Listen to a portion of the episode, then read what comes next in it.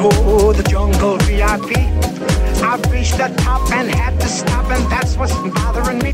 Hi ho and welcome. You're listening to Mouse Madness, a podcast dedicated to bracketing all things Disney. I'm Chris Bowersox, I'm Kyle Skinner. and we are your hosts for Mouse Madness. Each episode will focus on a single Disney topic, generate a bracket, and debate our way through the madness to figure out who or what is truly the best. Follow us and play along on Twitter at Mouse Madness Pod or send us an email at mousemadnesspodcast at gmail.com.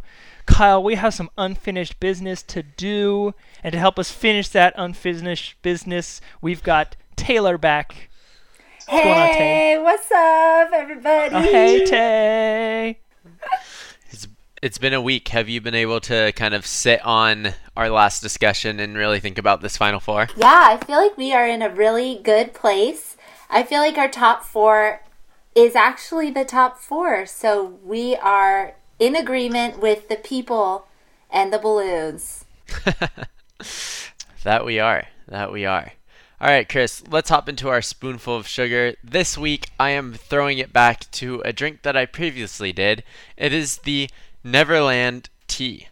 It is Disney's version of the iced tea. I won't hop into it too much, but it is half an ounce of vodka, half an ounce of gin, half an ounce of rum, half an ounce of peach schnapps.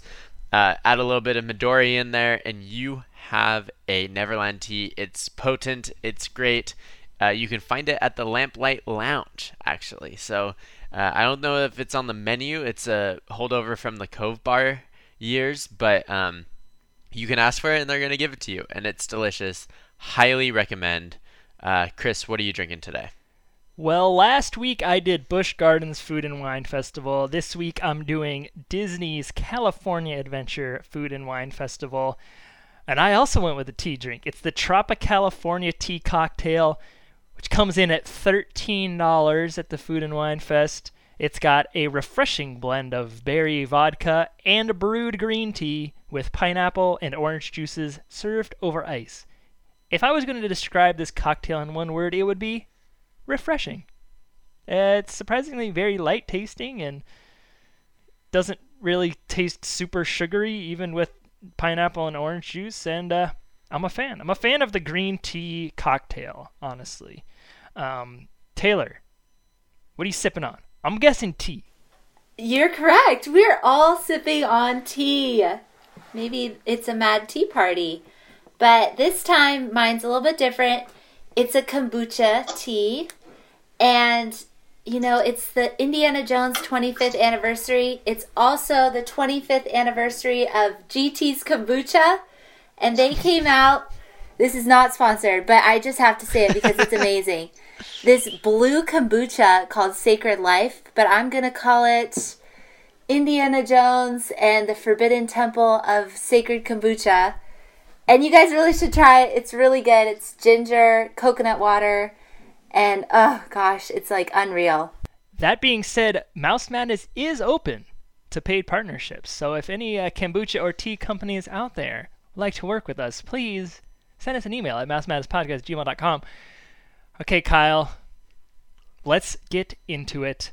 We're down to our final four. This is the first time in Mouse Madness history we've got our top four seeds in the final four.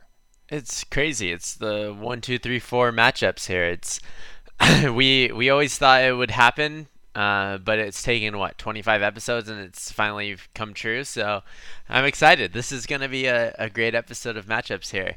And so let's hop right into it. We have number one Peter Pan's Flight versus number four Matterhorn bobsleds.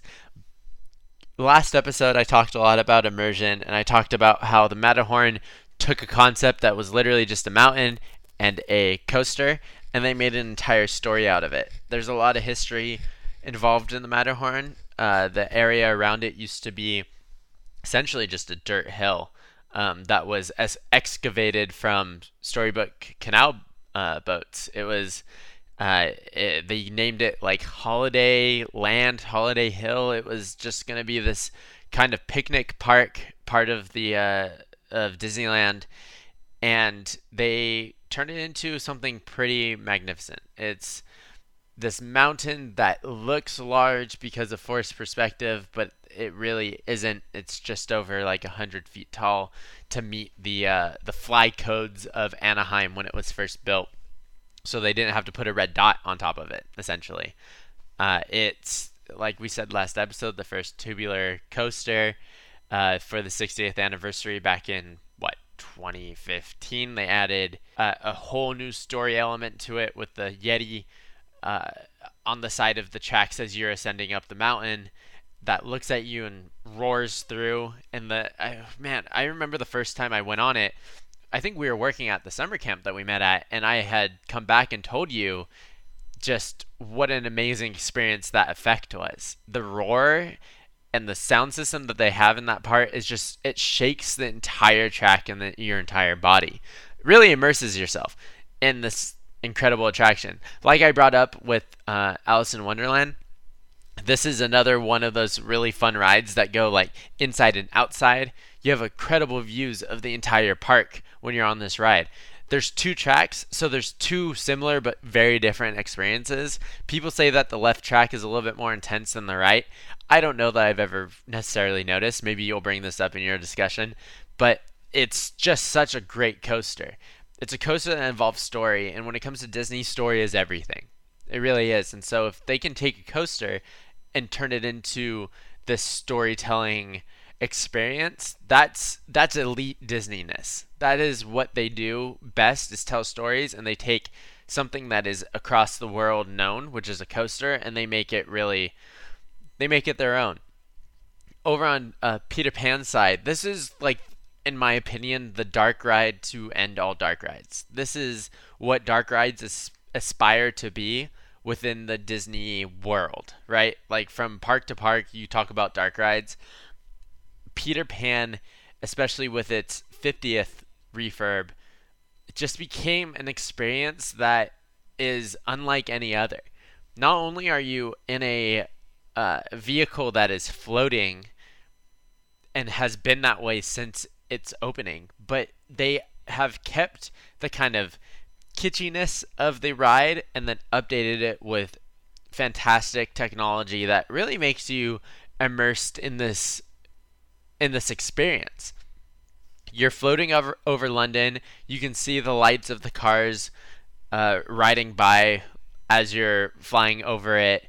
The show-stopping scene as you reach Neverland is amazing you feel like you're really floating through the sky because there are lights that emulate stars all around you.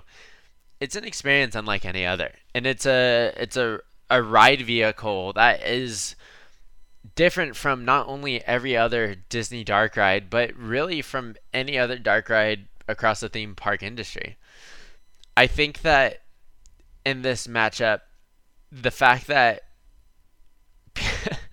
the fact that people really want to experience this attraction so much so that they will quite literally run to it as we brought up last episode and that it really it, it it's one of the few rides in the entire park that really transports you to this new land in my opinion besides like haunted mansion and pirates of the caribbean it really transports you in this dark ride where you don't feel like you're just necessarily on a carnival ride that's just on a track you feel like you are floating over london over neverland over Peter Pan's fight with Captain Hook. I'm moving Peter Pan's flight on to the finals. I think this one is a pick your poison type matchup where do you want to go with a dark ride or do you want to go with a themed roller coaster? Both of these attractions do what they set out to do the best they could possibly do it, right? Matterhorn is one of the best themed roller coasters in the world. I don't think they can make a lot of improvements in that theming area, but they really could improve a lot, I think, on the actual ride track. It's got kind of a terrain coaster feel, and it can be a little bit rough. Uh, they recently changed the seating arrangement. Used to be those quirky cuddle seats, which always was really awkward for me. Like if I was in a party of like six with like friends from school and I didn't know like, should I big spoon someone I'm not like really comfortable with? Should I like be funny and like little spoon someone I'm not really comfortable with? Should we just like all get our own ride cars and then you're like loading in a really inefficient way and shipping out four riders in an eight rider capacity vehicle? That was always the strangest conversation to have in like like minute before you're about to board the Matterhorn. So I really like the improvements they made on the train itself. It feels more safe. But I think the Matterhorn could stand to get a retrack. They constantly are doing refurbs on it. I think it has some foundation issues because it was built on basically a pile of dirt. Uh, so I think there's some room for improvement in that department on Matterhorn, but you know, other than that, it does what it's supposed to do extremely well. When we were talking California Adventure, we had Radiator Springs Racers versus the Incredicoaster, and the argument became which one of these rides is better representative of what California Adventure set out to do. Well, Radiator Springs Racers might be quote unquote the better ride, or the ride I want to ride on more. Incredicoaster, I think, is better for the California Adventure brand.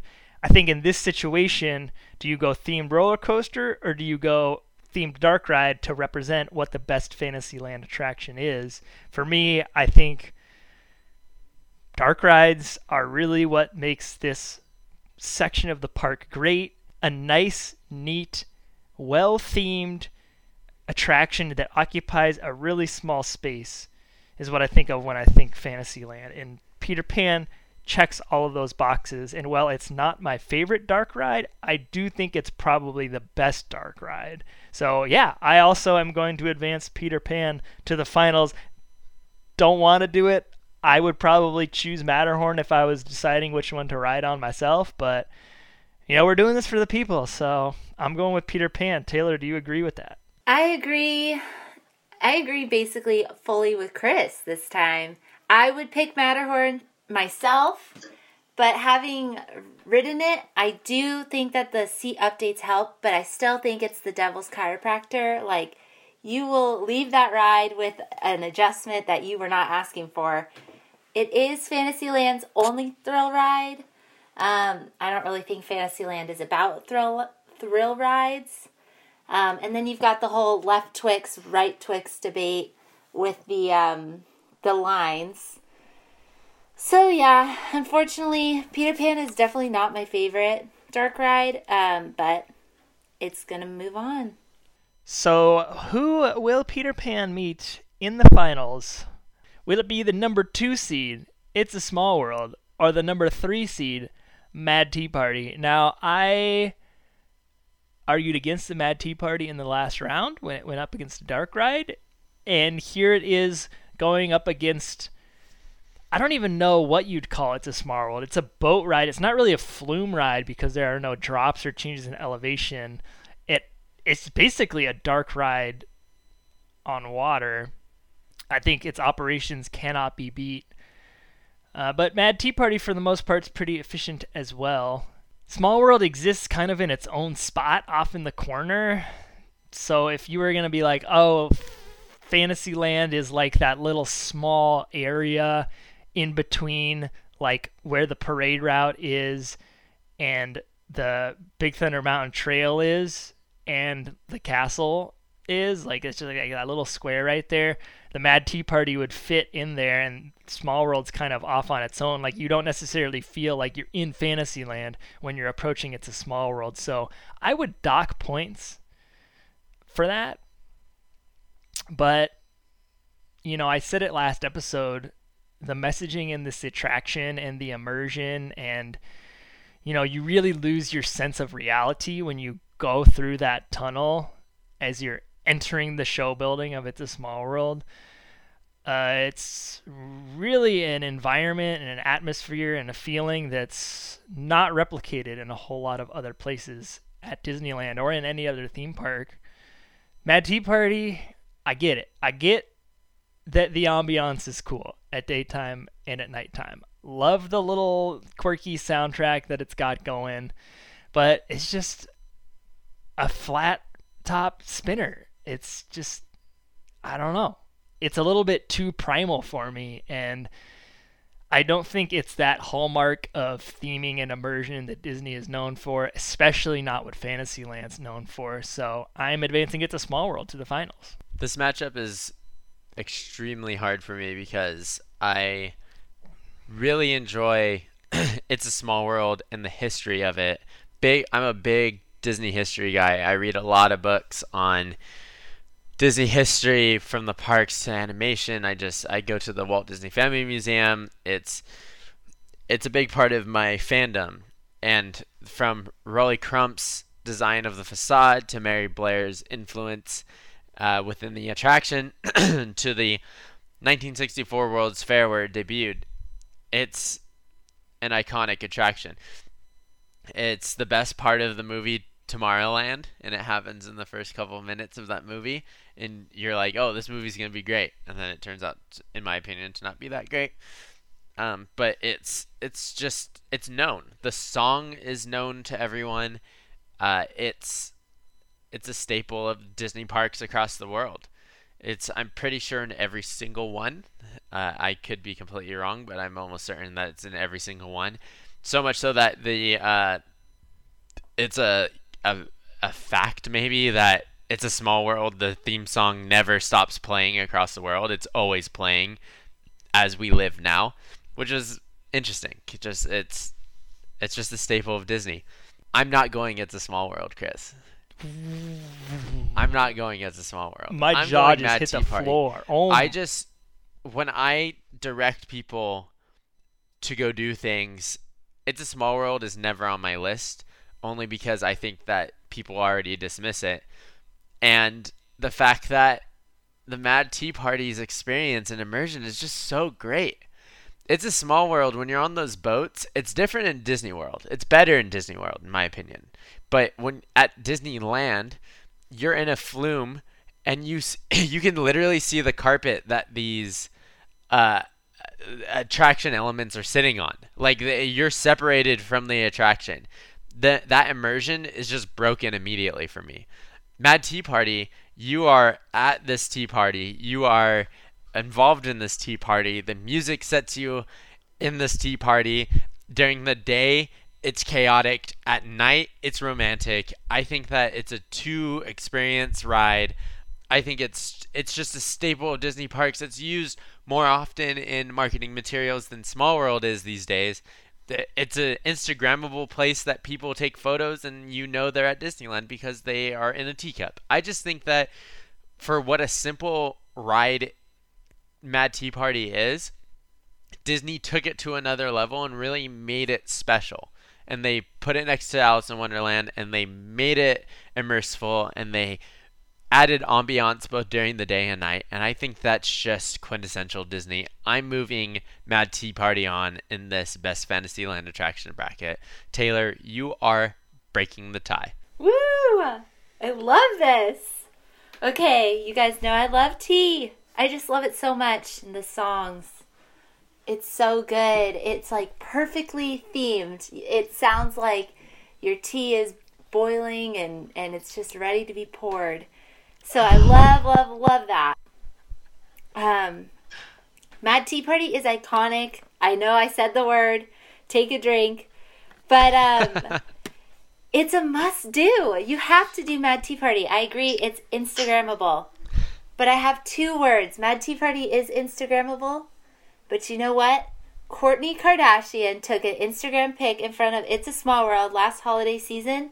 And then when I went to Small World, I'm pretty sure everyone was taking pics in front of It's a Small World. If it's good enough for Kourtney Kardashian, it's good enough for the rest of the world. It's a Small World is a juggernaut. It Oh seems God. removed from Fantasyland because it's its own thing. It's it's amazing. It doesn't need to be part of Fantasyland. It's it's a small world land. I totally get what Kyle's saying about the carpet, and I'm thinking maybe they could like put some plants there for Disneyland. But it's a small world is the perfect ride for all ages. You're taking babies on it. You're taking teenagers. You're taking grandparents. It's perfect. And the song is kind of annoying, but when you get off the ride, you kind of feel satisfied. You're like, I got exactly what I needed. Like I don't need a little bit more. And it's a long ride, so you just feel so satisfied after you get off. I love water rides. I love the smell of theme park water. And I just I love Small World. So I'm sorry, Kyle. I think this is where we stop riding together. I'm going to choose It's a Small World. Wow, that took a turn. But I will uh. say the Mad Tea Party at Disneyland is way better than the one at Walt Disney World because Walt Disney World is like Yeah. under a tent. Like it's so cheap Yeah. looking. well, it has to because of the weather. It doesn't rain in Southern California. It rains every day. But Yeah, then right. also even the design of the cups at Disneyland are prettier. Like I went to Walt Disney World and you know how they have the teacups mugs? They're all the Walt Disney World like theming. And I like the ones at Disneyland better. I'm like, I'm not gonna buy that mug. I like the Disneyland ones. And also I hate when you're trying to get on the tea party and like you guys said earlier, it's like the Hunger Games trying to get to the pink one and it's like who's gonna get there first and and my sister wants the pink one but it's like i would settle for whatever color i don't really care so it's like i don't know and they slowed it down. Did you know? They don't let it spin as fast as it used to. It is iconic. I love tea and i love that whole alice land. But it's a small world is just quintessential. Folks, we have a true matchup on our hands here. We have number one, Peter Pan's Flight, versus number two, It's a Small World, in the finals of the best Fantasyland attraction. Chris, in my opinion, we've this these are the two probably best attractions in Fantasyland. Um, but you know what I'm gonna do? I'm gonna go ahead and let you start off our discussion. Ooh. All right, I'll take the ball first. Now, I thought for a second Taylor was going with Mad Tea Party, and this was going to be a really easy decision for me. I would have gone Peter Pan every single day over the Mad Tea Party. But now it's a little bit trickier. That is an interesting argument that Small World doesn't need to be close to that castle courtyard area because it's its own beast and it creates its own atmosphere just in proximity to the structure. I, I would actually agree with that take. It's also right by the parade corridor, so you've got people watching from there. It's also near where the fireworks set off, so if you wanted to watch the nighttime fireworks, The Small World is a very underrated place to watch it. I know Kyle said that they don't use It's a Small World a lot in marketing materials, and that's because they don't have to. That's because everyone knows that this ride exists. You could take a stranger off the street and be like, hey, name a ride at a Disney park.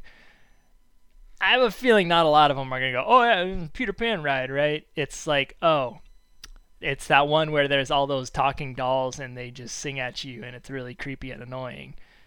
This ride, its reputation precedes itself. It's amazing. But, you know, we're talking about like creating a Disney Essentials playlists for rides that you must ride. I'm not sure I would put It's a Small World above Peter Pan. I think both of them are on that playlist, but if we're talking about, yeah, you could miss It's a Small World, or yeah, you could miss Peter Pan, I would say you can't miss Peter Pan if you can get on it, that is. And, you know, like that's a big if, and I think that's something that we need to factor into this conversation a little bit. It's not an easy ride to get on. But if we're talking about the Fantasyland experience, it's about going into a make believe world and watching a land of fantasy become reality. And this depiction of world cultures existing together in harmony is a fantasy, right? That's not how it is in real life. And so I, I could see how you could make the argument that yes, that ride does create a fantasy fairy tale world for you to work your way through, but Peter Pan does a much better job of creating a sense of magic and fairy tale and disbelief and being able to step into that alternate reality. It really, really feels special.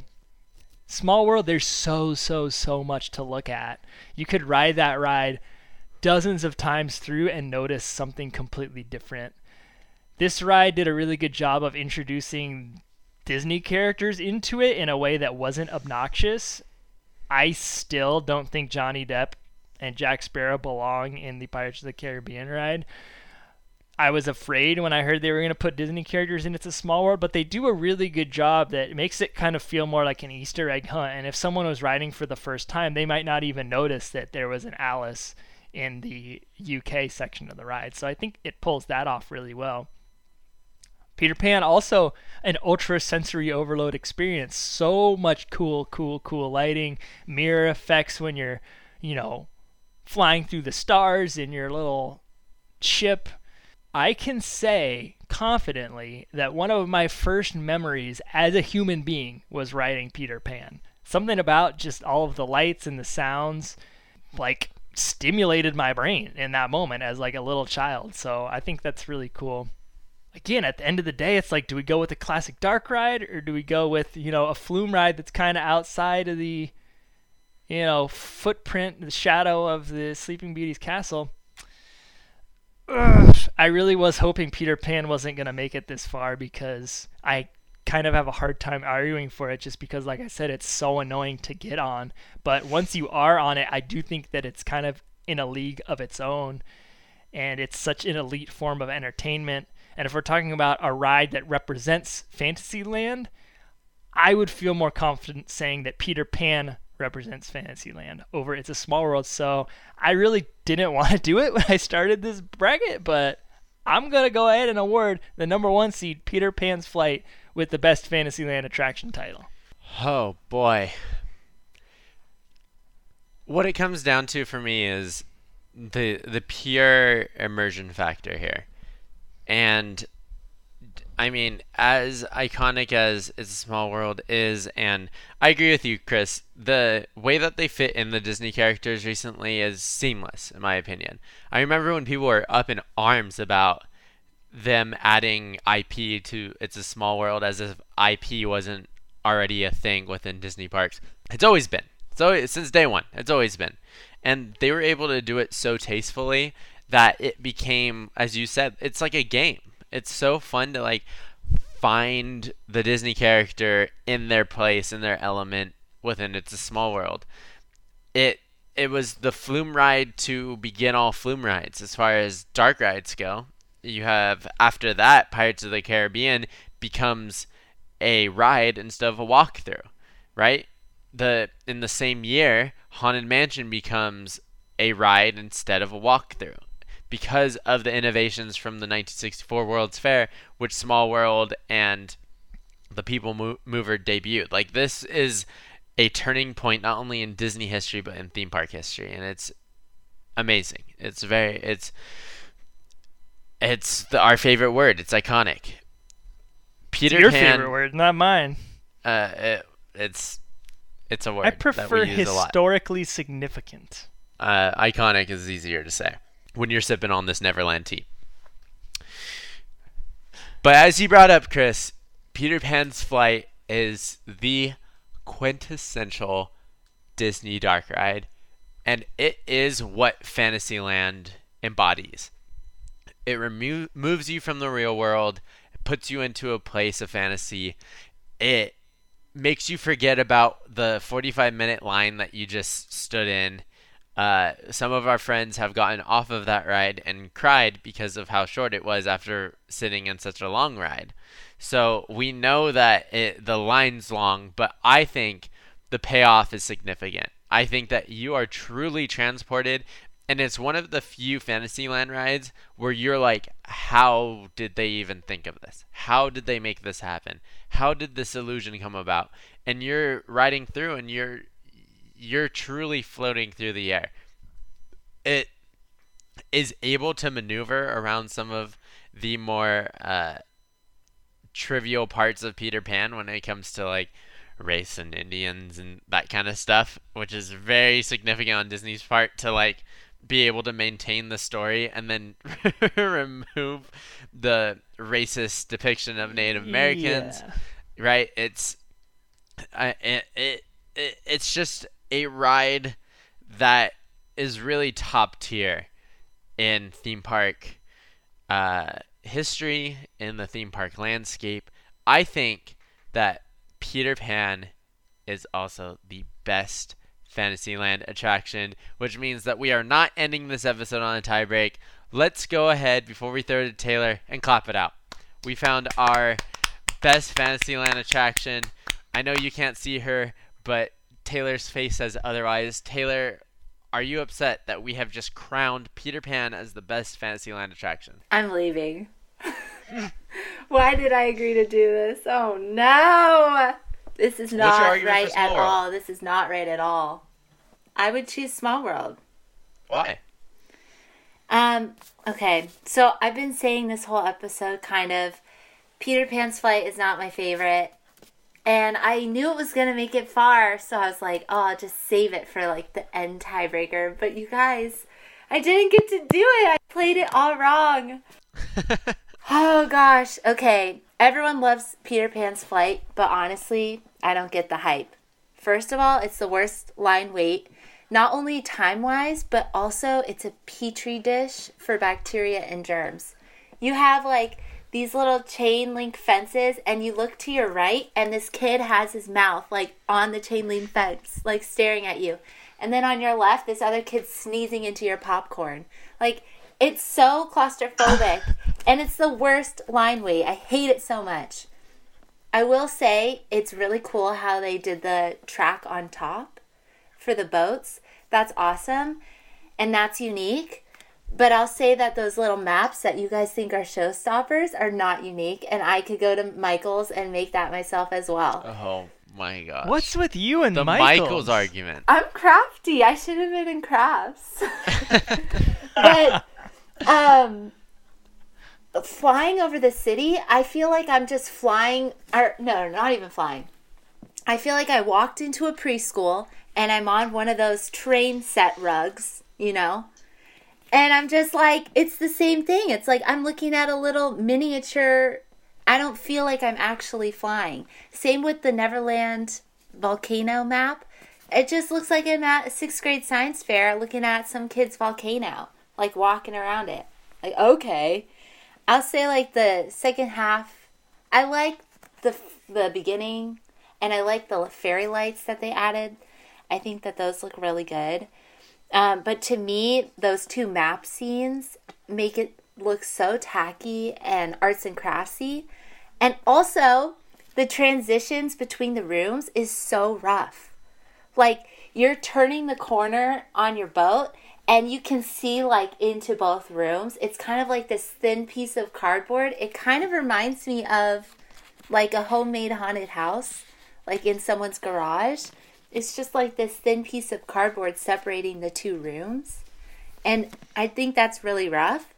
And then the music, while it's so catchy, it's like, okay, I get it. We're flying. You know, it's like switch it up a little bit. I would love to see you design your own Peter Pan attraction Oh my because I think that's what you're getting at here. I could. I think what happened was I didn't grow up riding this ride because my parents were like, we're not waiting in line for that. So the first time I rode it was when I was older. And I was like, and I people hype it up. They're like, this is the best ride. Like it's unlike anything other. So I'm I'm standing in the 45 minute wait line, you know, getting sneezed on and I'm like, I can't wait for this ride. And then I got off the ride and I was like, really? That's the best? Like that was trash. Whereas Small World is a ride that I feel like I need to go on every single time that I go there. It has such a good message. It makes me so happy. And I just love Small World so much. I don't know, you guys. It's really sad for me. This is where I leave both of you guys at the park, and I'm running to Small World. Chris and I are in Peter Pan while you're on Small World. All right, folks. Mouse Madness has spoken. The number one seed walks away with the crown for the first time ever. But we can't dwell on it. We've got another bracket coming up. We've already picked what it is. It's gonna be really, really great.